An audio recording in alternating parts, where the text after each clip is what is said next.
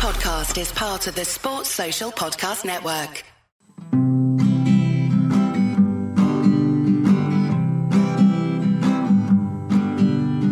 May not be that smart and they may not be that pretty, but they like to talk about Cardiff City. It's the view from the ninny, Ninian with views from the Ninian, not shoes from the Ninian, the view from the Ninian. View from the Ninian is proudly sponsored by Cardiff Classic Shirts. That's vintage football and rugby shirts sold and bought with cash paid. You can find them downstairs inside the pumping station Antiques House on Penarth Road, 11 till 3, Wednesday to Sunday, excluding Cardiff City match days. Here at View from the Ninian, we've brought a number of shirts from Cardiff Classic Shirts and we can vouch for their quality and price. That's Cardiff Classic Shirts inside the pumping station Antiques House on Penarth Road, 11 till 3, Wednesday to Sunday, excluding Cardiff City match days. So, Go on then. Go on then. Right then, three, two, one. Another week in the joyous world of Cardiff City, where we see two games played, no points recorded, one goal scored, but a goal from open play. So that's a bit of a change in our fortunes. Um, we're here as always on the View from Ninian to dissect the last week's football as much as we don't want to. I'm joined by Brent, Ben, and Tom as usual. Ben, how are those neck spasms working out for you? they're not fun. Yeah, this getting old malarkey ain't fun. I've managed to injure myself sleeping, so Feels like every week we come on the pod with you, Ben, you have a new injury. it's getting bad. Yeah, but this is just this is a new one. Normally, it's like self-inflicted somehow, but doing this in my sleep and messing my neck up is a new one for me. Tom, any injuries to report? No spasms. No, I'm I'm fully fit and firing. Hopefully, well, we'll soon find out. Wow, that makes some of us because Cardiff City certainly aren't fully fit and firing at the moment. Um, two games to talk about, Ben and Tom. Let's start with West Brom. Um, conveniently, I'd forgotten all about that game because it was invariably so bad that it had passed me by. Um, ben, we lost. That's a given at the moment. Um, but there are some things to talk about from the West Brom game, mainly the, the starting change of shape. Uh, Collins came in at left centre back. Um, we had no Karlan Grant, um, and you've written here no Grant, no shape, no fucking chance. Um, do you want to go, go into a bit more detail on that? Yeah, um, I it's more just I got exci- I got excited on Twitter and saw the change of shape. Tweeted, was it three at the back, uh, Italian attack, and then pressed send on that tweet. Looked up and we were one 0 down. Mm. Um, and yeah, from there I've been in a bad mood about this game anyway. So um, yeah, it was dog shit. the whole game was just really poor. I had like the faint glimmer of hope for a few seconds because, like, we've been talking up like sort of three at the back. I thought, right, he's going to play Perry as a centre back, and then what are the foot like? So, there's going to be someone on the right wing back, and then I don't know. Didn't really couldn't really work out the shape was, but I knew we were going three at the back, and I was like, it's definitely going to be NG at the back, centre back. After what he did last year, it just makes sense. And then you sort of see Collins lining up at left centre back and thinking, okay, that's unusual. Um, the goal comes down the left hand side. Um, quite an easy finish. And yeah, from there it got from bad to worse. I think just a really uninspiring game where we looked lost and West Brom didn't really get out of first gear. Um, Tom, you know, we conceded a goal after 34 seconds. Um, as Ben said there, it came down the left. You could say it was a mistake from Collins or um, and the left hand side of the defence. At that point, did you think it was game over when we go 1 0 down so early? Yeah, one hundred percent. I think it just kind of harked back to like when we played them earlier in the season, where they scored against us, and then we didn't look like creating anything. So I think as soon as they scored early in this game, it's like it's going to be the same again. Like they're a decent side West Brom, and if you give them an early lead like that, then we've got no chance because we've got no clinical kind of edge to us at the moment. We're not cutting teams apart, and they're just going to if they score early, they're going to sit back and just play around with us, and that's exactly what they did. Um, we we looked fairly solid from then on. I'd say. I don't think they didn't batter us. I think that's the, that's the only positive I can look at it. But we never looked until late on. We didn't look like we were going to get back in that game at all. Um, it was just another kind of like uninspiring, insipid performance where we just looked like we weren't going to get anything out of it. And I think I'm just a bit bored of that now. I'm a little bit bored of us being boring. And I think that's the most frustrating thing about this game. I thought, you know, we change formation, perhaps we'll do something more exciting, but no, it's more of the usual dribble. Um, ben, talking about more of the usual dribble, um, Etete missed our only clear chance. Um, you know, people are kind of getting on Etete's back um, at the moment. Uh, that goal on Tuesday would have really probably improved his fortunes and our fortunes. Um, but it's, it's annoying, really, isn't it? That one, that was our only chance, and two, that he, he managed to miss it.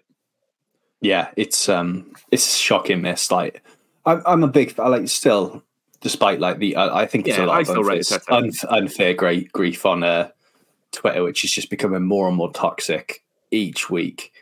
Um, but yeah, he sh- he needs to score that. He has to. Any striker, like we're not creating many chances it is, but if you get a chance like that, you've got to put it away. It's not like an easy tap in, but it should be sort of bread and butter sort of finishing for a striker at that level.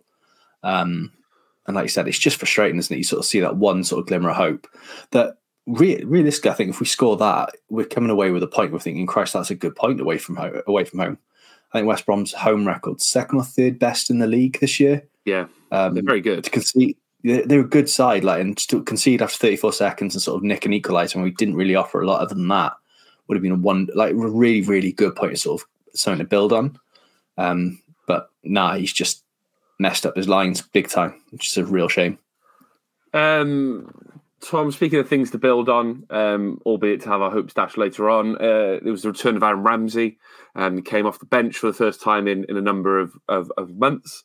Um, it turns out he's got another knock, so he missed the Norwich game, obviously, but we'll get to that. Um, but things did look better when he was on the pitch, didn't they? Yeah, the tempo just picks up instantly. You know, he's got that bit of quality about him, and we finally have a bit of forward momentum when he's there. You know, a couple of snapshots here and there, but at least he was trying something. So it was great to see him back, and I thought, great, we can build on that now.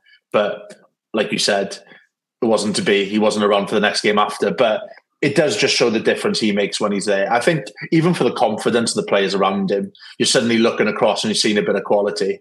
Um, you know, someone who can just cut the team open with a pass because we don't really have that outside of Colwill. Really, we don't really have that kind of class in our in our starting eleven. So to see him back on the pitch is a massive positive, and it just shows what we've been missing over the last few months. I'm not saying we'd be in much better position than we are now, but there'd be games where a hell of, be a hell of a lot closer, and we'd be having a lot more chances on goal if you had some of his quality playing regularly for us. Yeah, um, I mean Ben. Obviously, the game was was was finished as a contest. That tractor driving Wurzel from Bristol, um, Anders Weimann um, finished the game on 80th minute. Um, it was the, the game of football happened, didn't it, Ben? But there wasn't much for us to write home about, was there? No, um, yeah, it was sort of from then on, you could have literally turned off. There's 10 minutes, 10, 15 minutes still to play with added time. And literally nothing. I can't think of anything that happened. I think maybe Ramsey flicked the ball across the box, six yard box at one stage, and someone should have scored. If we had anyone in the uh, in the penalty area at that stage, we probably would have got something then as well. But yeah, he just finished it off, and all confidence seemed to go from there. Um, it was just, it's just, uh, it's just it's classic, isn't it? Us at the moment, it's just the second a goal goes in, like Our heads go. we offered stuff. It's just, yeah, there's no belief that we can get anything from it. Um, and Ben, I think you put this in, so let's talk about the misplaced anger that came off um, on Twitter afterwards. Um, I'll, I'll, I'll read what you've written here, um, and then you can expand on it if needs be.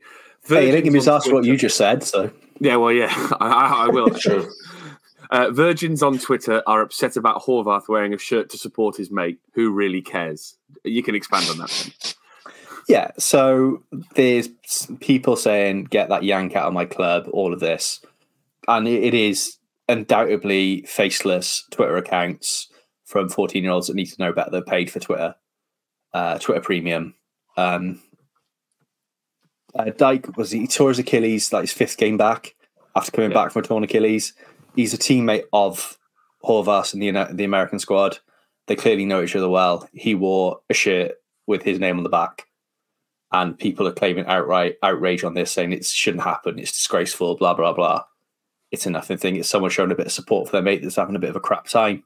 He's been out for a year. He's going to be out for another year, and his just mate just did something nice, and then people are just going mental about it. And again, it's just showing what a cesspit Twitter is becoming at the moment. I think it's getting worse and worse.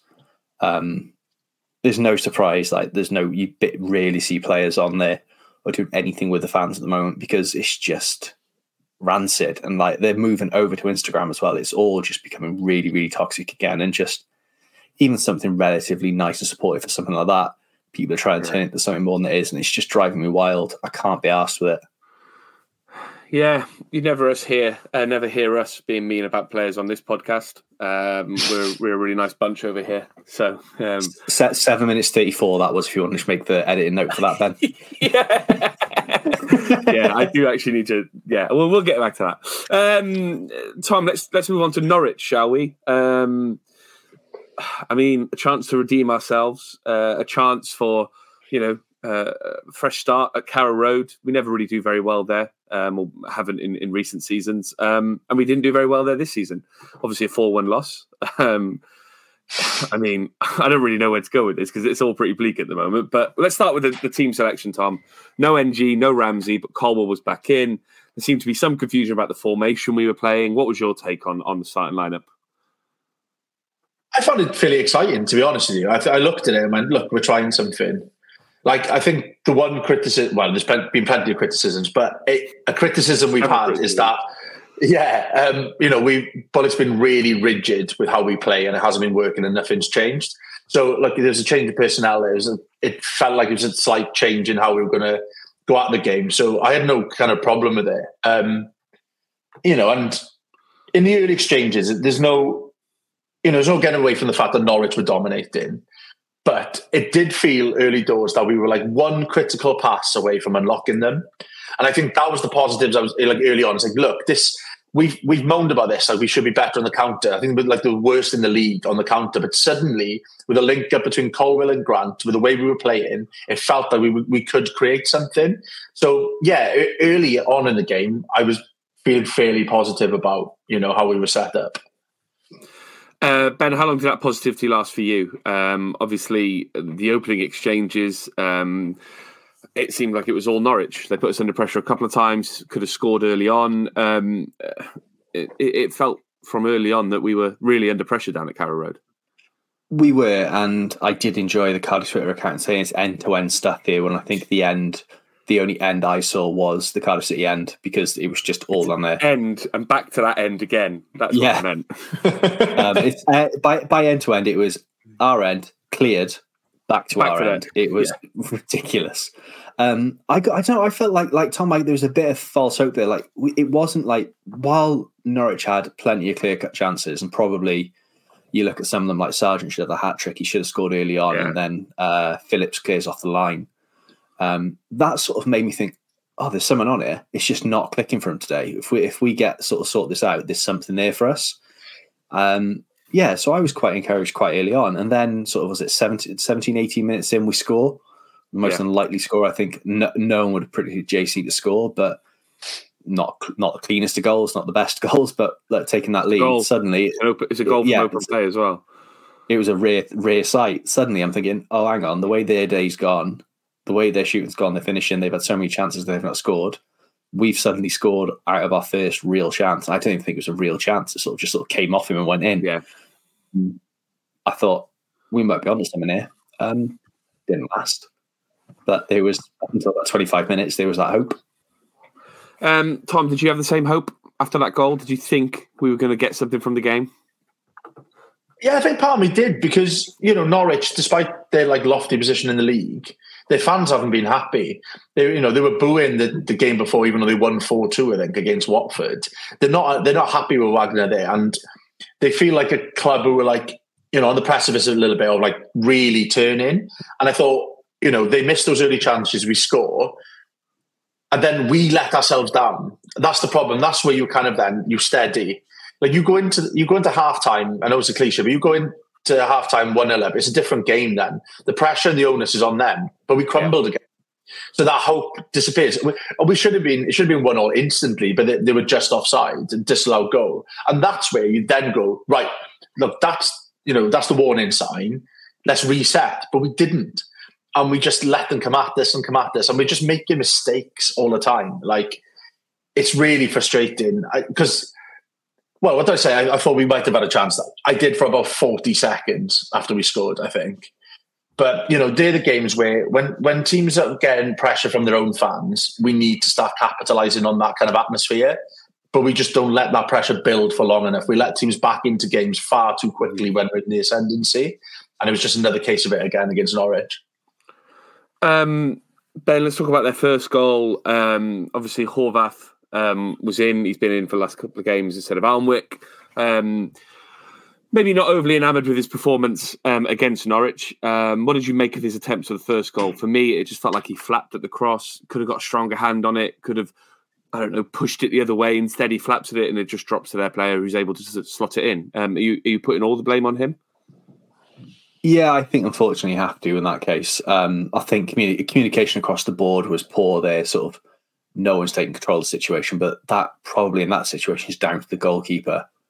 Um, he needs mm-hmm. to sort of command his box better. He didn't do that. Like I said, flapped at it, and just it's just pretty simple finish. So yeah, I think unfortunately it's not been the best starts for Horvath. Um, let Luton fans rate him still, and there's a lot of people writing him off already, which I think is very very silly. But at the moment, yeah, it's not it's not been the start him or I would have hoped for him at this club. And Tom, the second goal, free kick um, from Sara. Um, I, I, watched it again today. It just felt like Horvath was really slow to get across. It's almost like he hesitates. Um, it was a good free kick, don't get me wrong, but it doesn't feel like he's hit it that hard. It feels like if Horvath has been a bit more reactive, he could get there. Do you think he could have done better? Possibly. I think he's far enough out that you should have time to adjust. I think it felt like he was a bit flat footed getting into it. It was a great strike. There's no getting away from that. It's, it's, a, it's a hell of a hit. But yeah, it did feel like he was. Yeah, it felt like he was moving in slow motion towards it a little bit, um, especially the height it was at as well. You know, it's not like it's out of reach. It yeah. might be a bit a bit harsh. I think you, you kind of you're looking for a mistake then after that first one because he, he doesn't do good enough for that first goal. There's no doubt he's come flapping for it. Um, and it, it's just really frustrating the keeper situation at the moment. It's just we can't catch a break. Like Horvath comes in with a good reputation, you know, and already two, possibly three mistakes. You know, Runarsson comes in from a decent club, is just a massive flop. And even Alnwick, like, comes into the team, has some fantastic games, but still, there's goals you're looking at going, yeah, you could, you could probably do better with that. And it's just having a solid keeper makes all the difference, especially when we're leaking goals at the moment, you know. But I don't know. I've, I've got a feeling the Horvath will come good. I, th- I, think there's a quality keeper there, but the problem is when, as a fan base, we're not being the most patient at the moment. We're probably even more kind of snapshot in our kind of opinions than we normally are. So it'd be interesting to see if Bulut sticks with him or not, or puts Alan back in, like rotates him back in for about the fifteenth time this season. We've um, literally written off every January strike, every January signing already. I see on Twitter people are writing them off. The only it's, way I think you've still got any credit is um, as um, Esbrand. Yeah, even then, I've seen people say he offers nothing.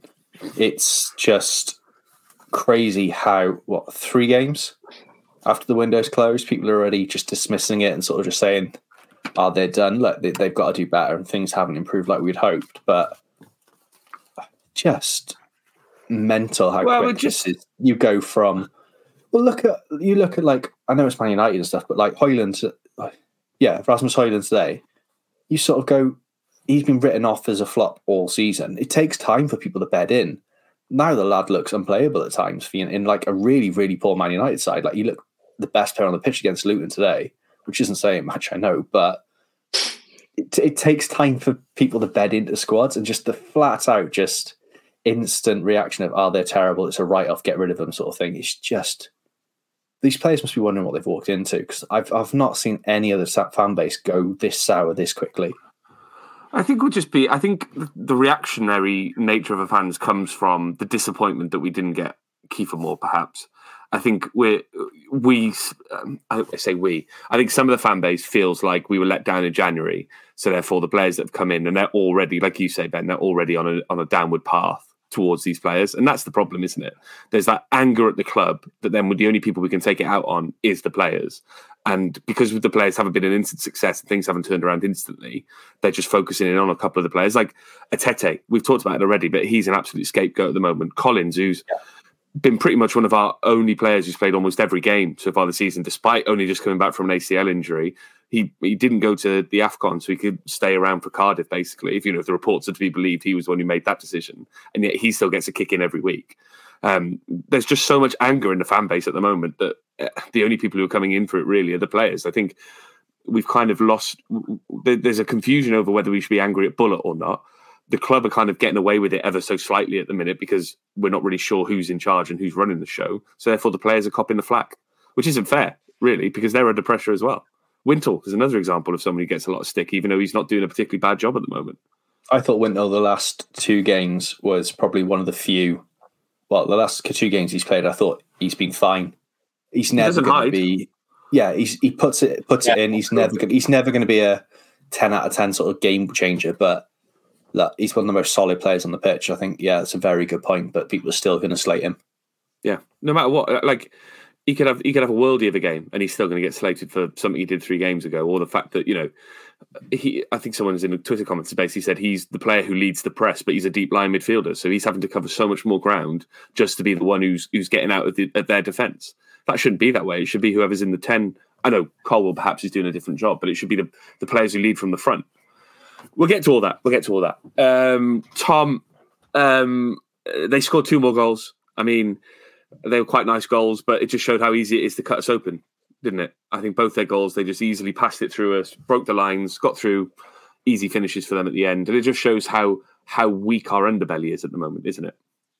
yeah, we've said it before. We've meek, like we are just meek. Like, and you know, they could have scored early on in this game if it wasn't for Nat Phillips. You know, with that clearance off the line, and it, it could have been six or seven this game. Like, we deserve to get absolutely battered. Um, and I think the players kind of knew that. It feels like we're just used to losing now. I, I was speaking to Ryan, Ryan March, friend of the pod, earlier on. Under the pod, Ryan March. he was saying, um, you know, we're a team that's kind of full of losers now. We haven't got anyone there who's like used to winning with this club apart from Rolls, but he's seen enough defeats in this club now that it's pretty much in the balance. Like that winning attitude, we, we've heard it about Bulut a lot. And he said in his recent press conference, oh, you know, I'm not used to losing this amount of games. But it feels like our squad, that's all they do now is lose games. And how much of an effect is that having? You know, how much of an effect Yeah. is that going to have on the likes of Colwill? You know, you know, where he just week in, week out, we're just underperforming, getting kind of just turned over. And if we're not getting hammered by teams, we're just getting convincingly beat in terms of they score early and sit back. And I think the next few weeks are going to be absolutely massive to us because we need to kind of have a bit of momentum, you know, going into next season and take the pressure off going into our last few weeks because we are kind of sliding. We're like second tier put a, um, a screenshot up of the relegation battle, and we're the top team in that now. Yeah. We've slid into that screenshot, and I think that's the worrying sign now. We don't need to slide any further than that. So. I, I don't think we're in a relegation battle. I think there's enough bad teams in this in this division, but I don't know. It's just you can't keep having games where we we should be conceding seven goals like against Norwich because it will have a long term effect on this group of players. But that's it. We've we, we're kind of not sleepwalking because I think everyone's fully aware of how bad we've been. But five, six games ago, we were look, still looking up the table. I mean, we were still saying we're only seven points off the playoffs. Two wins turns this around. We've beaten Watford once in that time. Everything else has been a loss. Um, and now all of a sudden, like you say, second tier are putting us just at the top of that relegation battle. A couple of wins, somehow things might get positive again. But I just don't see where those wins are coming from at the moment. Like you say, we, you know, I've written it here. We, it was yesterday was so bad. And when you look at the stats, when you look when you looked at the shot map in the first half, we had two shots in the first half. We scored one of them, and one of them was Rubin Colwill from about 35 yards. The rest of the time, they're Pepper peppering our goal, and it could have been six or seven. But the worst thing about it was is that Norwich at the start of the season weren't that good. We were uh, ahead of them in the table. It's like two two contrasting fortunes. While while while they were almost getting rid of their manager in October because they were so angry, they've kicked on from there. Well, we at that point were so happy with their manager, we've gone the other way and we've swapped places in the league. And Ben, it felt like yesterday when you watching it, Norwich were almost like a league above us in a sense. You know, they could have scored six or seven. The way they played football, the way they approached the game was far and away better than what we ever could. And it did feel like two two different leagues. Yeah, I think it's a very fair point. They looked a mile ahead of us. Even again, like it's just. I think you're spot on with everything you're saying there. It's Thank you very much, Ben. it's just what I just don't understand what's going on with it as well. You sort of look at it. Um, someone posted on Twitter, was it last twenty games, thirteen losses? Yeah. Like that's an outrageous amount. I think we've won three and drawn four, maybe something like that out of those last twenty. It's shocking form. I was I was thinking back to to not um to Ipswich, like one of the, the first the first month of the season, we lost at Ipswich. We went two 0 up and lost the game three two, but that felt like night and day to what it is now. Like we came out of that game going, God, if we just if we just kicked on a little bit, or if we just held our own a bit more in the second half, we'd have won that game. I just Yeah. don't. That team feels like a completely different team to the team that's playing now. I know we've lost Ramsey um, for for most of the time between there and now because he hasn't been playing for injury. Ugbo started that game and has gone, but it just felt like a completely different unit of players and a different outlook on the team. I don't know where that's gone. It looked like complete. It, like there, we were on the front foot. It was hard working. It was there was energy in there that we hadn't press. seen. Yeah, there was. That's the big thing. I think has gone completely is the press. Yeah. It feels like Bulut sort of um, sunk into that sort of thing of right. We're shipping a lot of goals, which we did at the start of the season. We were fine with it. We were scoring. He's got focused more on right. We're shipping a lot of goals and seems to have gone more and more defensive, hoping that we'll shore up at the back and that'll make it Mhm. easier for us to pick up results. And that's just not happening. If anything, our belly's getting softer each week. Um, these goals are just. on my diet, is it, bent? Are you looking trim, mate? Thanks, mate. Thanks, pal. But um, yeah, it's just I just don't know where. Like you said, like you compare us to like Norwich and like the swap there. That's exactly what I was thinking at the start of the season. Like, if we had played, if we, this game had happened the other way around at this point, I think we'd have comfortably beat Norwich like they did us. Yeah. And the swap since Ramsey sort of disappeared and we sort of like October time, the regression under Bulut and like I love, I really want everything under this bloke to work, and I, I, I'm fed up changing the managers. I'm fed up everything sort of going along with that. But like, where does it? Where do we go? Because I don't see a change in shape. I don't see what we can do to improve it, other than saying, "Oh well, Ramsey and O'Dowd are coming back. Hopefully, that'll sort it." It's it's a much deeper month. issue. It's a much deeper issue than that. It was sort of January, right? We've gone a bit flat. Come January, Kiefer comes in. Um, it's an overall sort of like this is where Bulut's got to take the blame, and there's tons of issues with the club, right? And sort of, I think worryingly, the ownership's getting a sort of away scot free with a lot of stuff that's gone on recently because the anger's with Bulut and sort of the dirge that's on the pitch. But people have got a fair point with that. Like t- two holding midfielders when we're sort of trying to claw back into games that just aren't sort of producing um, no drive, and it doesn't seem like that hunger and that aggression from Bulut on the sideline seems to be there. He seems to just accept it. At the start of the season, you sort of saw him like non-stop talking to players throughout the game. Like I remember the stuff with Tanner when I was watching uh, the Coventry game. He was in Tanner's ear the whole game, just barking orders, just constantly on there. You could not, like, wherever you were, like watching a stream, watching the stadium, you could constantly hear his whistle. Like he's constantly talking to players, communicating, like putting into foot into place what he wanted out of the team, and that's completely gone. And I think once that starts to disappear, the players are going to lose belief. Like they're not going to buy into this manager because he's clearly sort of given up, and that's a huge worry for me because I never thought he'd be the kind of bloke to do that. And to, Um, be- to be honest, as well, like we, we were saying about like it's gone downhill since Ramsey's been out, but we were good for a bit without him. And I think that's I think that's what worries me. It's not just down. It's not just like he fell out the team. We went downhill. We were good for a good four or five games without him in the team, and we were a little bit shocked by it. And I think that's what worries me a bit more. There isn't that like, one kind of seminal moment where like it flipped. It's just gradually got worse. And I think, like you were saying, again, the the belly's getting softer week on week. And I think that's the most alarming thing. And I think that's why the next week with the two home fixtures is an absolute season definer for us. I think like yeah, it's it's the difference between whether we go into you know the end of the season relatively apathetic because we've got nothing to play for, but probably fairly okay with that, or shitting ourselves that we're slowly dropping down a few places when the likes of Sheffield Wednesday and QPR are picking up. So you know, I know we'll get on to the, the next couple of games later on, but it, it's a huge, huge week for us. There's no doubt about that. Um, and just final point on the Norwich game. I was looking at the um, stats for yesterday. Uh, small quiz for you guys. Um, obviously, Josh Wilson, Esbrand was was hauled off at half time yesterday. Uh, in the first half, how many touches of the ball do you think he had? Um, this sums up how bad we were yesterday. Ben, how many touches of the ball do you think he had? I reckon at best he had three. Tom? I was going to say four, but by your face, I reckon it's less. No, no. It's it's more than three or four. I'll give you that. Okay. Eight. Still not double figures. It's six. Six touches in the Oh. first half. God.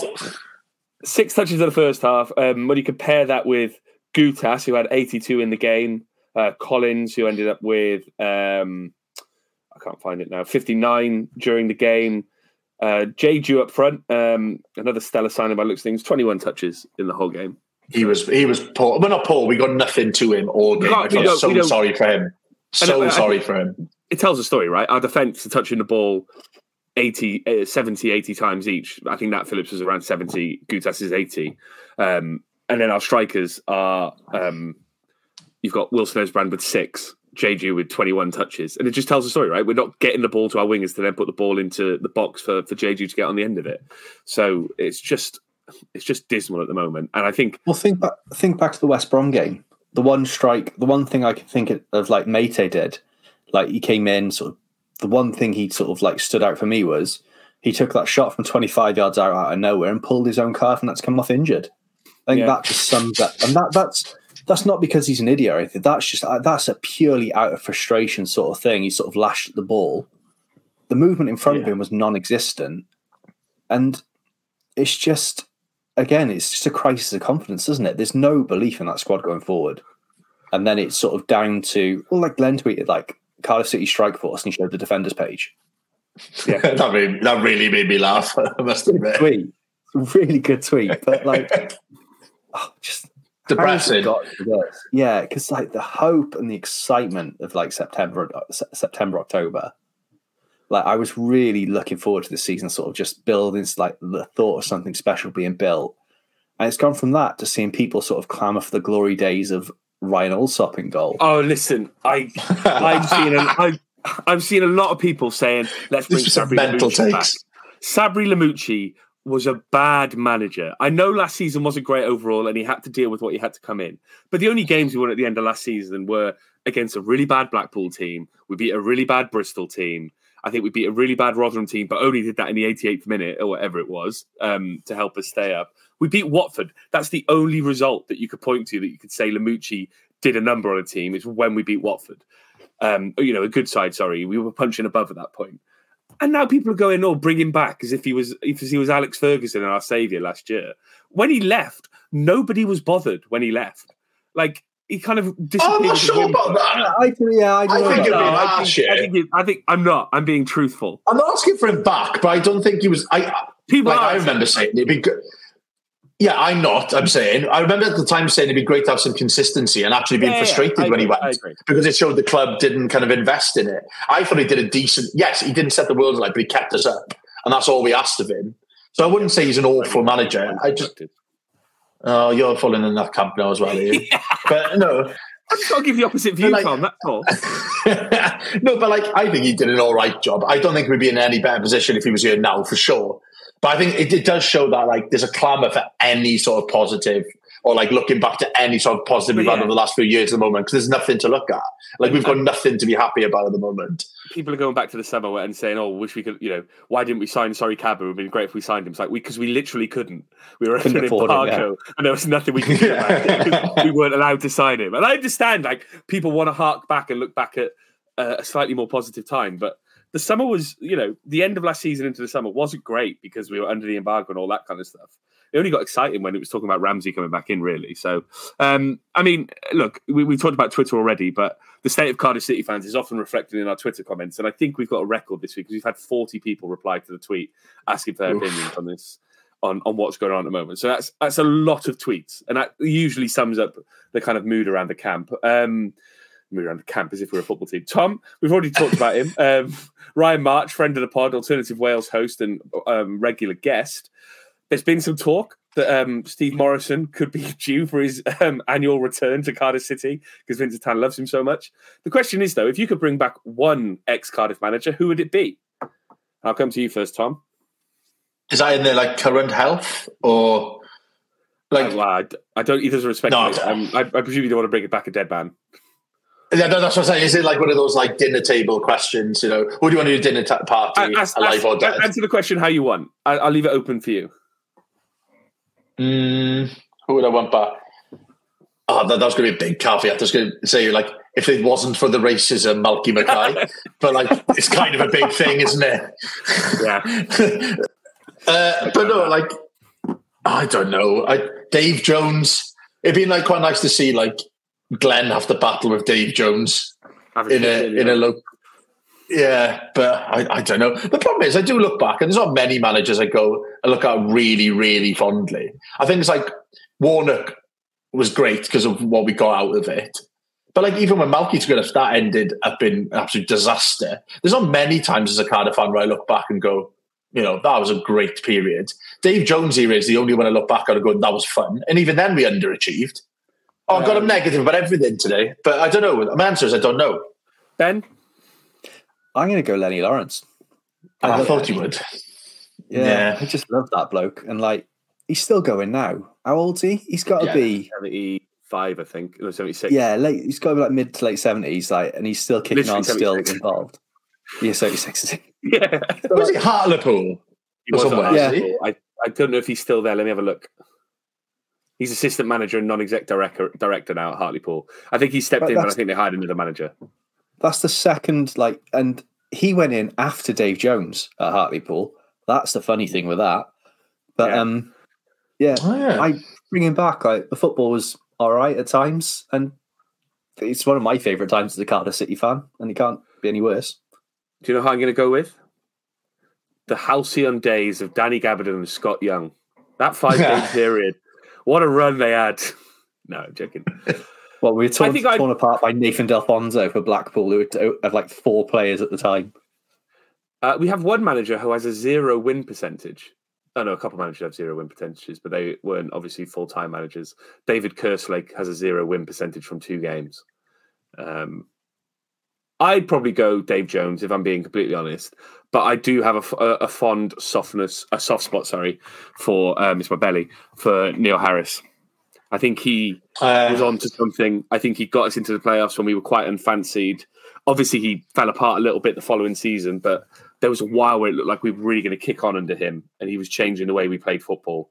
Um, and I think we shit the bed a little bit by getting rid of him. Cool, nods all Like, round. It felt yeah, like 39, 39 more comments to go. Yeah, Yeah, yeah, Shit, Ben. yeah. We've got no more time for discussion. we got to get through these comments. Yeah, bring Neil, I bring will- Neil back. It's fine. Talk when we can talk. Um, uh, Benefactor says anything less than six points from Blackburn and Stoke uh, is an absolute minimum. Four goals scored over the two games will be a catastrophic failure for Bulut. Blackburn and Stoke are bang average, like a struggling for form and dropping like a stone. He also says, I'm a bit pissed off, to be honest, lads. The home form is absolutely dying. That is all down to Bulut's dreadful, rigid, boring defensive tactics. Preston was the d- disgrace. I do want him to stay with it, but with each passing match, it's difficult to back him. He needs to sort his shit out. Uh, Chris Whedon says, I'm just sad. Um, Bluebirds Pass says, Do you think after our early season form where we were scoring but conceding a fair few, he switched to such a cautious approach because he wants to be more solid but sacrifice the attacking threat? But clearly, this isn't working either, so he needs to find a new approach. I always found in, in the early part of the season, the, the problem we had, again, I, I referenced the Ipswich game and the Leeds game, is that we would race into those leads and then we would go compact and try and do the low block and stop them and, and, and suffocate the game out. But we just weren't good enough at that point to do it. And that's when you know we, we conceded more goals because of it. Um, Richard Endicott says Norwich are a seriously good team. Norwich? Norwich are a seriously good team. I was in the players' lounge after the game, and their players are very confident of playoffs and beyond. All right, hobnobbing with the stars. Um, it's a good division this year. I'm enjoying watching Norwich, Leicester, Southampton, Ipswich, Leeds, and West Bromwich Albion play. We are nowhere near. Um, Aidan Jones, what's happened to us since October? Our form has been woeful. We've been in relegation form with points we've got. What's changed and why do we look so uncomfortable? Our home form is shocking, and how are we going to turn this around? Simon Field, as I said in East, Saturday's Eastern Daily Press, if Rambo didn't start, I'd fear we play defensively and into Norwich's hands. John T. Williams, not sure we will ever get back to playing decent footy. Been defensive and in that rut since Malky. Mr. Tan needs to step aside. He's had offers or take on a part that knows about the game and will allow progression.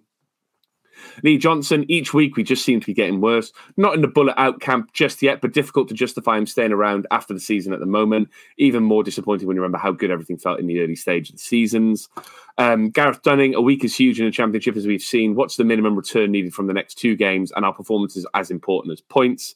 Um, I, we will discuss all this obviously when we get to um, the, the, the longest section next, and then previewing the next game. So these questions aren't going to go unasked unless there's something I don't think we're going to cover. Um, Reece Gilbert, if Bulut was to be sacked or leave right now, who do you think would come in and replace him? Ben, I got my answer. Who do you think would replace him, even on a temporary basis? I can just see it being someone like we've gone for the progressive. Now it's back to the dinosaur. That's sort of the way the cycle goes. So when you look at the holy trifecta, who's missing from this? I think it's Steve Bruce, Fuck. McCarthy, uh, Warnock, and Steve Bruce, like the holy tri- championship grail. My God, um, Tom, who do you think would come in? I don't know. I feel like we pluck someone from like the academy or something because at the moment I don't think there's any manager in the right mind who would come to us.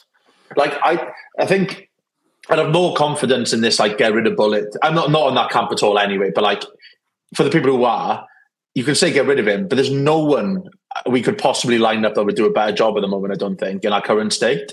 So when you say who would come in, I genuinely don't have a clue. I, I have no idea who we go for. Um, I don't know if it's doing a different job though. It's sorry, we got too much to talk about. And we sorry now. Simon Field, yeah, shut up, Ben. Simon Field, two home games this week against teams below us in the league. So even without Rambo, I feel we can get at least four points from them, right? David J, when the club announced Sabri would be leaving, I did hope Sol stayed on in the coaching setup. Still think the club should have done more to keep him now more than ever. Big game on Tuesday, keep the faith. Adam Tibbs says that was dire. Now I've got to drive from Norwich to Bridgend hungover. Shout out to Oliver Reese, who left Popworld early for the third weekend trip in a row. I think the main problem there is Popworld, really. Um, Sam Kirkby, I think Bulut should know his best team by now, yet we keep seeing different players playing every week, and the lack of continuity in midfield and attack is affecting us. Affecting us. Still think we can steady the ship, but if we lose against Blackburn on Tuesday, then the alarm bells start ringing. Uh, James C. Roberts, fortunate enough to miss the game altogether being in Edinburgh, may as well divert the conversation. What's your favourite city break? Throw out some recommendations for us, lighten the mood. Uh, ben, quick one. What's your favourite city break? Edinburgh, UK, Lisbon, Europe. Tom? Oh, I was going to say Lisbon, but uh, a big shout out to Vilnius, which I enjoyed recently. Vilnius is great. I'd also recommend Cluj in Romania. Um, Keon's fan account. Um, yes, it must be a lonely place. It was nice not being miserable from a few months from August to October. David grows. there is a break in the manager's contract, isn't there? He stays for now until we see more from the players, uh, but we need to see more from the players for him to stay on next season. Uh, really concerning. West Brom sat off, off us after the early goal and were average, yet we still couldn't create anything. And Norwich sounded even worse, could have been 10. As much as I want stability at the moment, it looks as if the players are not buying into what's being asked of them. Uh, Bluebird X, Blue, Bulut's openness and truthful interviews have caused serious harm. His open negativity on his thoughts of the squad seem to have inspired a lack of confidence. As the figurehead, you need to keep an upbeat, upbeat vibe high. Uh, Warnock was the master at this. Keith Jones says, "Why are we unable to pass the ball forwards? And often, how often do we lose possession in or around our own box with the opposition pressing in a pack? Why does this team sh- uh, show no passion or fight? Why are the same predictable subs made for every game as um, like for like every game at the same times? SOS, help! Um, Matt, uh, JCCFC also given the squad to be, I don't know where the other tweet's gone, uh, also give the squad to a more progressive manager with more attacking football, and you'd see lots of players start to shine. Colwill, in particular, who's working off 30% possession and scraps, but still standing out. Imagine him if we dominated games and had a plan on the ball. Welsh Mafia, the fact he's not been sacked during this poor run is a good thing, at least, and hopefully the management are giving him time. I think that is what is needed, but we can't keep sacking managers at every sign of a poor run. My God, there are so many tweets. Uh, Pep says, disappointing as it had been of late, I've seen positives in the Watford game and the first half hour of Preston. Riles and Ramsey are key to the end of the season. There is no sense in sacking Bulut now, um, as our club don't have a plan after him. Stability is a massive uh, is massive for us now. Oliver Reese, because the football is shit and I have a spitting hangover via Norwich Popworld, even though you left early. Um, what's your go to drink for a Cardiff slash Wales away? Ben, you don't drink alcohol at the moment, do you? No, still. Two, so what are you going to have? Like a, a Pepsi Max? A Ribena? Yeah, Pepsi. Pepsi. Oh, Ribena. Yeah, Ribena Kia-Ora. Take oh, that. Yeah. A bit of Umbongo. Yeah, that's pretty good. Uh, I, I like. I love Irn-Bru. That again, one of the things about Edinburgh. Irn-Bru everywhere. Wonderful stuff. Um, Tom, what's your go-to drink for an away trip? Well, it depends on with. Um, when I'm with you, uh, it starts off with a lovely selection, assortment of craft cans. You know, hoping for a sensible day, and then at some point, a Dragon Soop will be put in front of me. it's about to say uh, dragon uh, soup, yeah. Honestly, right, without fail, I don't know where it comes from. It appears. I, I find seen it go to a shop. It, my friend. honest to God, everywhere we go, it's absolutely rancid stuff, and it. I and then I don't remember the rest of it. So, which is probably a good thing at the moment with Cardiff. So keep them coming. Um, I found a shop yesterday that sells Four Lokos. Um, Four Loko is obviously like the American original version of Dragon Soop. Um, I got two flavors of Four, Four Loko. One of them, tropical lemonade, sounds delicious. Do you know what the other flavor was? Four Loko Blue. It's just blue. Blue. It's like Blue it's blue, flavour. blue raspberry or blue. What? It's just blue. Um, Christopher Jeans, according to Jason Perry on Radio Wales, R- Rubin Colwill played well for us. Would like to see more of him. Uh, CCFC Joe feels like last week has been a reality check. We've made up of a team of rejects that held back a few of our good players from performing. Wow. Hope this makes the board realise what Warnock achieved was a miracle, and they can't expect Bulut to do the same. Changes needed. That's the problem, though. They know what Warnock did was a miracle, but they expected whatever manager to come in just to be able to do it again. Um, I think they just bank on luck rather than actual good decision making. Um, Matt, this is the way the other tweet went. At a point where either now or the end of the season, he has to go. Been ages since we saw positive progressive football from his side, and that's how you get out of this league without big money. There's no foundations I can see and go, yes, we can work with that going into next season. Sean Collins, I think lots are fed up at the moment. If we look like we were trying things, then it would be easier. I think his toys are at the pram after not being backed how he wanted. I'd like a younger coach with a philosophy. Director of football needed, just hard to watch at the moment. Jake Doran Hughes, I'm convinced Cardiff City is a social experiment to test the boundaries and limits of loyalty, loyalties within the human species. Matt CCFC, more poor goals to concede, another really poor performance, just feels so deflated at the moment. Blackburn and Stoke games decide whether it's going to be mid table mediocrity or a relegation battle for the rest of the season. Leyland, another lackluster, embarrassing performance. Worrying times ahead. If we continue to play like this, Bulut needs to rethink his tactics. We're sitting back too much and not pressing or even challenging teams. Wouldn't rush to offer him a new contract either. Forever Blue 66, we are just not good enough if we're being br- brutally honest. We know that, that when Bulut took over, replacing Bulut just starts a shithouse merry-go-round again. How does that help? We need to sort out upstairs until those drips are gone. We'll have the same shit show. Um, Dan Lages says lots of thoughts, so bear with me. No pressure intent to win the ball. The press is every week is led this way. I saw it is led by Wintle, a deep line midfielder who has to make significant ground to press and have an impact. We haven't played a through ball for a decade. The players have worked out they can just move in the general direction of their formation, and Bulut is happy. Um, instead of ch- changing the system to suit the players, he's stuck with something that doesn't work. We haven't utilised our players. Look at Turnbull. He could play a pass for Celtic, not for us. Common Bluebird, Groundhog Day, not creating chances, not able to retain the ball, predictable play. We've changed players and managers, but it always comes back to this. We're so pumped after the first couple of months, but Bulut looks shell shocked now. What is the underlying problem? AE says, What's gone wrong since October? Is it the players? Does Bulut have an attitude to not suit the game over here? Or is it a combination of every level at the club? Also, I appreciate frustrations over Rambo's fitness, but fans calling him for a tire is a load of shit.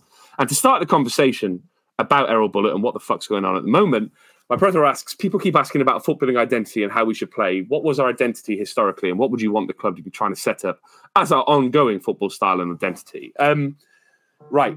Thanks for everyone getting involved. Twitter.com forward slash VFT Ninian. Um, that was a lot of tweets. I think it sums up the general feeling around the fan base at the moment. Um, I've entitled this section, Ben and Tom, What's Going On? Because it is all just really flat at the moment. Um, I say flat. It's flat from the club. It's flat on the field. The fans are very angry. Um, we've talked about everything, you know, over the course of this season on this podcast, but we, we're kind of getting into the what it was like last season, where every week is kind of the same podcast. So we're talking about the same things happening in the same games and the same results are happening, and we're just not progressing. Um, we talk about there, Ben, you know, the kind of footballing identity uh, and, and what's going to happen, you know, with our style and identity and how we go about building that. Um, the fact we haven't sacked um, Bulut yet, Ben, does that suggest that it, it, to me, it could be one of two things, but I'm going to go on the positive side of things. Does this suggest that we're trying to stick with him to let him build something that's going to last, even if he's not here to see it through? Um, I'd love to say yeah. That's why I said I'm going on the optimistic side. I'd love for it to be that. I'd love to be they're being patient, they're giving him a chance. But I think they're going, well, he's fucking off in May anyway. Um, we're not we're not going to go down. We don't have to pay him off. Mm. I think it purely boils down to that at the moment, and I, that's again a really damning indictment on what the situation the whole club as a whole is. Um, they don't. They. I don't think there's no way Tan believes in the manager at the moment. You know how fickle he is. You look at some of the sort of decisions he's made with getting rid of managers. He's got rid of them for a lot less than this. But I think it he's fed up of paying off managers. He's still Like this is a bloke that's still butthurt about buying Cornelius, and that was ten years ago. Like he still used that excuse now not to put proper funding into the club. Yeah. Um, yeah, I think it's purely just down to not wanting to pay off another manager, and I think possibly because Bulut was such a out and out, this is my man pick from Dalman. I think there's he's got a bit of safety line there where Dalman's not going to push. I think if Dalman really wanted it and really pushed for it, I think the decision would be made and he'd probably have gone by now. But I think because it's him, Dalman's trying to save face and hoping to turn around. I think he's got that sort of sticking for him as well. Do you, Tom? Do you think that Tan is almost looking at Dalman and going, "Well, this is your man. You got to fall on your sword with this one," or uh, am I just reading too much into the situation? I'd be surprised if Tan's paying any attention whatsoever. Uh, to be honest, I, I, I, think he's kind of done with it. I think he's just letting Dalman kind of run. I say run the show. He's not doing much running by the looks of it. But like, I, I don't think he really has an opinion on it. I, I, doubt he's watched much of the games anymore. He's probably looked at the table and gone, "Oh, that's not great," and then just that's it. I, I, I just I don't think. I think even if he had a longer contract, I don't think we'd be getting rid of Bulut now. I think because it's such a different type of appointment, and we've brought him in, you know, from from abroad and stuff like that. I think you, I think they would give him more time, but I don't know. I think there's just a general apathy anyway. So I don't think they'd be as like, I don't know, reactive and sacking someone now because I don't think the desire to be, you know, that into it is there from the board anymore. I think they'd just let it run to the end of the season no matter what. Um, I don't know if that's entirely because he was the was it Boxing Day he was here. Like, yeah, one game in what three years. I get that. I get he's, he's not. I'm not saying he's the same as he was when we are in the Premier League, but I don't know if it's a case of he's not watching. I think he's still involved. I, would like to think he still cares, but um, yeah, I don't think it's a case of he's completely sacked off and just not paying attention. I think he's just not willing to chuck the money in like he was before. Possibly. I think the reason he turned up, though, is because it's the first time we were allowed to spend money. So I think he has to turn up and kind of like almost, you know, make sure it's not going to get unruly in January a little bit. I think we took it at the time as being, you know, a positive that he's invested in the club. But I, I just, I don't know. I don't know if I'm just feeling overly negative tonight, but I just, I don't think that investment is there now. I thought this would be an exciting time and there'd be a bit of an uplift. And thought, you know, even Dalman was having a second wind. But that wind has blown away pretty fucking quickly. Well, the reason it wasn't a second, the reason there wasn't investment is they forgot to send an email to the EFL going, um, how much can we actually spend, lads? and then yeah. when they did that the last week of the window, they went, oh shit. It's sort of like at the end of the month when you look at your bank balance and going to buy a takeaway and you realise, I can't do that, can I? I feel like Cardiff did like a much bigger version of that. Yeah, just couldn't, their takeaway was Kiefer Moore.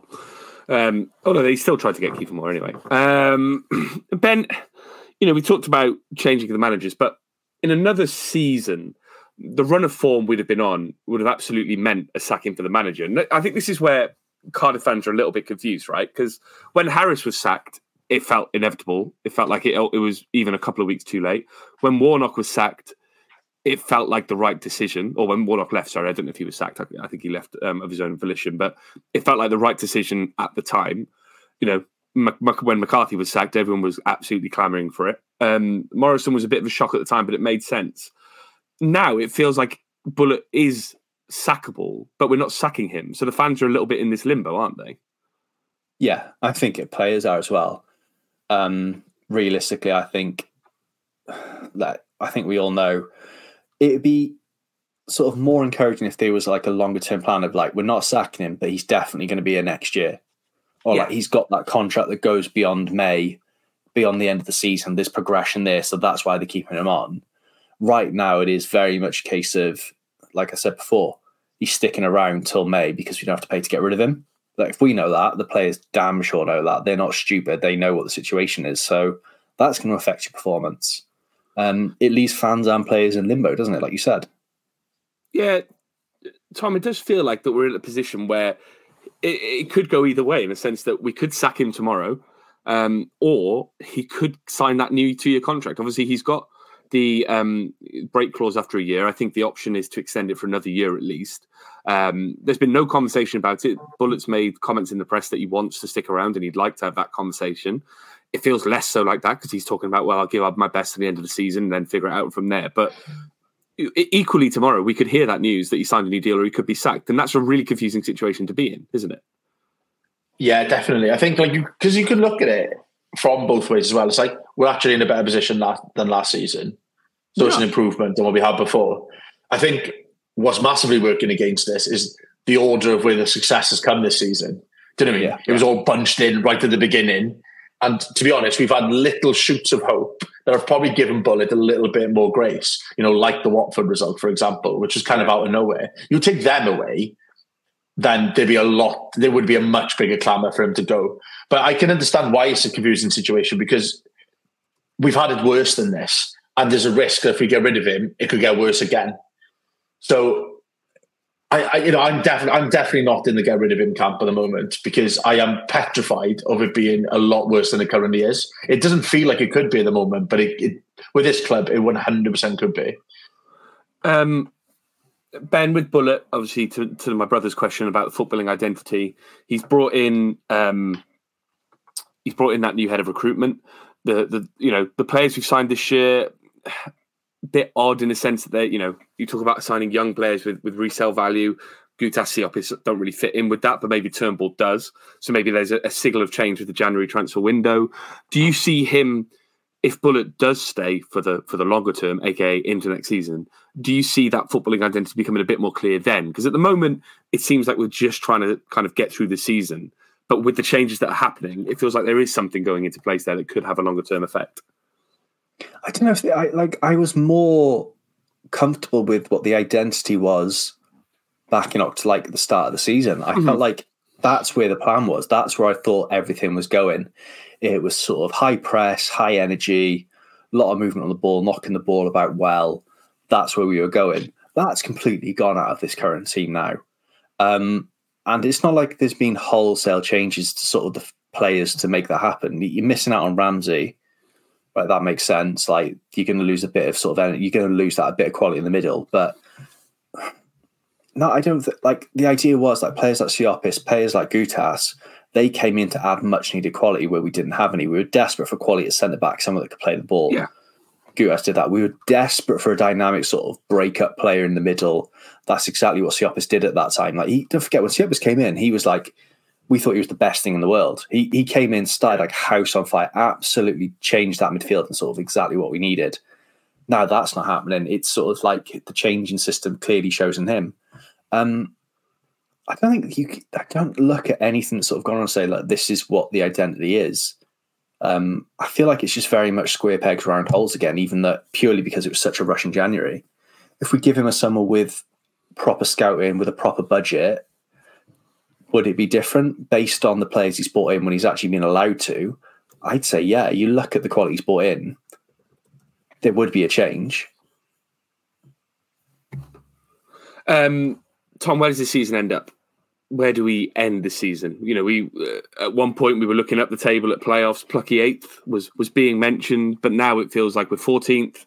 You know, we're in the worst form I think in the league, apart from maybe Rotherham at the bottom. Um, Millwall as well. Yeah, Millwall is thinking of the gaff as well. I forget about them. Um, you know, where does it end? It's mad, like you say, like plucky eight. When we were, were saying plucky eight, the back of my head, I was thinking, I tell you what, top six isn't out of the question. I just yeah. didn't want to say it out loud. I don't know why I've chosen to do it now when we're in 14th. That, that's a mad, I don't know why I've done Repent that. Sins. But like, yeah, but like, I think I just see it being 16th, 17th. I think, you know, a couple of places below where we are now. And to be honest with you, there's part of me will take it now because I am slightly worried that we'll we'll tumble. And it, it's gone from you know beginning of the season happy staying up. Then it was like you know I don't think we'll go up, but tell you what, it'd be really good for momentum and the fan base if we finish in the top ten. That ain't happening now either. So I just I'd be surprised if we're any higher than we are now come the end of the season. Ben, I'd love to think we'll be uh, top half, but I don't think you will. I think yeah, about sixteenth, seventeenth, maybe even lower. I think we could. At the moment, it just feels like the only way we're going to do is drop further down the table. I don't think we'll be pulled into it because other clubs are such a mess. But yeah, top half would be lovely, but above twentieth, I think might be sort of a happy result by the end of the season. I would quite like to listen back to our old podcasts at some point just to see how our expectations have changed over the summer. And that's the interesting thing about doing uh, over the season, sorry. And that's the funny thing about doing a podcast, right? Because we are so reactionary. I don't think we ever go over the top, really, as a podcast. I think we're quite tempered, if excitable and giddy. But when you look back on our podcast now, at the start of the season, we would have gone, I'll just be happy with mid table. Then maybe a month into the season, it's like, oh, we could get the playoffs here. And now it's like, well, I'll be happy with just staying up. Uh, to, to some I've extent. literally just pulled up our predictions to the start of the season. Um, Oh, we were all no. To be honest, mate, we weren't like We're all wild. realistic. Yeah, Yeah, it's the highest we had. You went for plucky eighth, Tom, because it's your catchphrase, and you've got a brand to build. It's my brand. you. It's my brand. Yeah. Yeah, it is my brand. Yeah. Like if it came off, that merch order you put in would have been good money. Now it looks like you pissed it down the drain.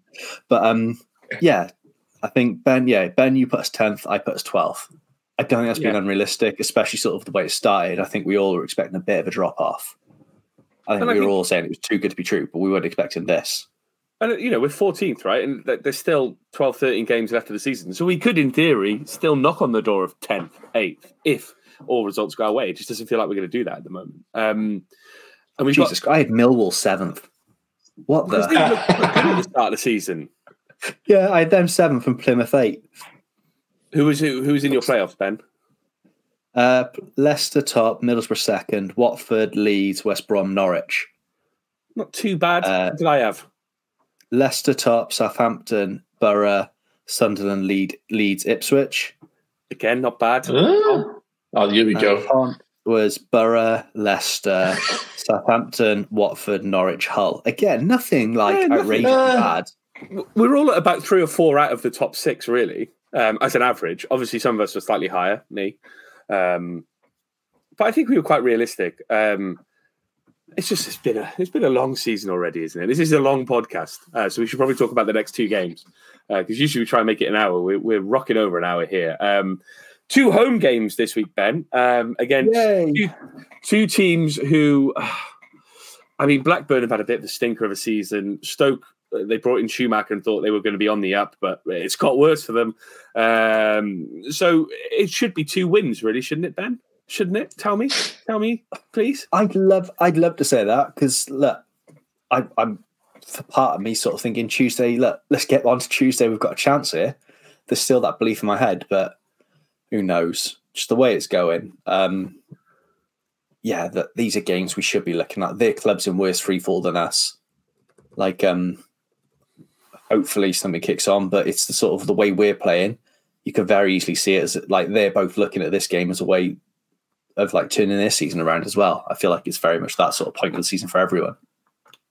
Um, Tom Blackburn seemed to have a few, a little bit of a hoodoo. Sorry, bless me, a little bit of a hoodoo. Okay, so over you then. at the moment. Yeah, God, that tip came out of nowhere.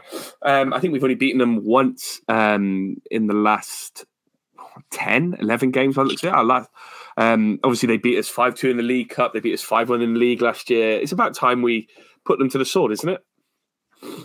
We're not putting anyone to the sword at the moment, though. That's the problem, isn't it? And and they've got a genuine goal scorer, and I think that's what frightens me. When you've Yeah. got they've got someone like Sammy Szmodics who can like score a goal from nowhere. Like they'd be in a hell of a lot worse situation if they didn't have him.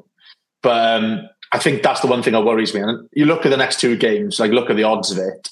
They've got us and Stoke bang on the same odds to win that game, and I think that's the worrying thing. Like you're going into that game, they're below us in the league, and we're at home, and the bookies have got us as even, and it's on. It's the same going into the Blackburn game as well. Like there's no confidence from anywhere for us here, and like we should be winning these games at home, and they're pivotal. And I, I, I think I genuinely think we will get a result out of both games. Yeah, but boy, it's needed because if it if it doesn't happen, Things um, will turn. yeah, things will turn. I think, like, like you said, it's toxic already. I think the toxicity will turn into panic. Because at the moment, I don't think we're panicking. I think we're just a little bit annoyed and angry and sick of watching shit football.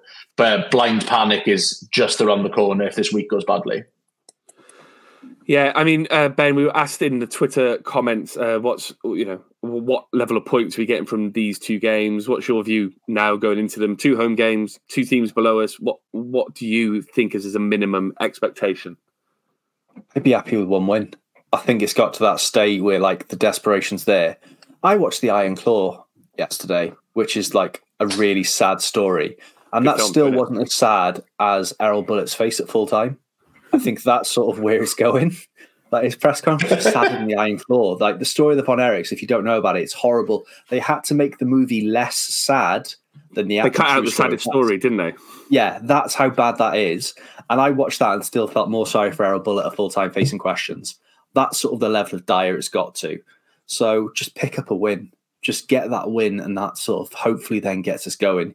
If you get a win against Blackburn and then sort of turn it around, sort of put something in against Stoke as well, the false hope, it's the false hope that kills you. We say it all the time with Cardiff, but if we can get that going, then lovely job. Let's just get one win at home because it's been, I can't, was it Plymouth?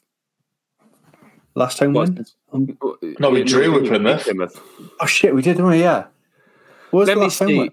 Uh, let me see if I can figure it out. Tom, you talk about what, what you think we're going to get from these two games, and I'll do the work, the, the rest of it. My blind optimism's come back, and I genuinely think we'll get Knew it. six points from it. But like, I, I was too optimistic in the last two games. I said it'd be two two nil losses, and we managed to surpass that. But um, I don't know. I, they're two very poor sides, and I think we have got enough there to win, like at least one of these games. I think we should be getting six, but I I'd take four. I, I don't think I'd take a loss from any of these games at the moment because I don't think that helps with like the, the overall atmosphere. And I still think it keeps us in that mix because there are teams around us who could be. I know they're not in the bottom three themselves, but I don't know. I- We've got to take four, in my opinion, just to kind of like stop the tide a little bit. See, I, I don't. I think I take a loss as long as we've got another win. I think Which game? Which game? don't care which one, but Fair. the rot the rot is there with sort of especially at home of n- the lack of like I think it's Millwall's the last win at home. December sort 9th, yeah, looking at it. I was Yeah. on holiday for it, so maybe I should go on holiday. So- Almy was, sh- Almy was shit. awful. So that sort of like goes there, but like you go with that and you sort of keep picking up. Then you go in sort of eight or nine, like was it five or six games without a win? Then we'll be sort of looking at. Um, that's more of a worry because you can't see where the next win's coming from. Even if you pick up a, a loss along the way, like two points, two draws is nothing. It's What's- you'd be you're going to be frustrated with two draws against poor sides. What's really weird, obviously, Yeah. is we beat, we beat Millwall on the 9th of de- December at home. Prior to that, um, our last home win before that was 28th of October against Bristol. So we've only won two home games since the 28th of October, basically. And then before That- that, it was September for our last home win. That Bristol game feels like what was my famous Last catchphrase goes a, a big swing indoors moment. Yeah. Um, Big swing it feels like like a proper pivotal sort of moment, and it's where it felt like the high of that. It felt like after Colwill scored that screamer, it's all gone wrong since then. Do you think before? Pretty was it yeah, that was the Huddersfield game, the four 0 win before that. Yeah. All right, disappointing loss against Blackburn, but yeah, it's um, yeah, it's weird. Just the drop off, it's killer. Um, well, we're, I hope everyone who's listened to this is suitably optimistic after a, an upbeat and inspiring Cardiff City conversation. Um, I mean, there's not much else to say at the moment, is there? Uh, if you like what we do, uh, twitter.com forward slash VFT Ninian, uh, you can get involved on our Twitter page. Um, hopefully, um, we might get a cheerier podcast next week. Um, we do this for the love, not the money. KOFI.com forward slash VFT Ninian. Thank you to our sponsors. Um, thank you to everyone who's listened so far this season. Thank you to everybody who sent in a tweet. Tom, thanks for joining me. Ben, thanks for joining me. Um, this is a flat one. See you next week. They may not be that smart and they may not be that pretty, but they like to talk about Cardiff City. It's the view from the ninny, and with views from the ninny, and not shoes from the ninny, and the view from the Ninian. Sports Social Podcast Network.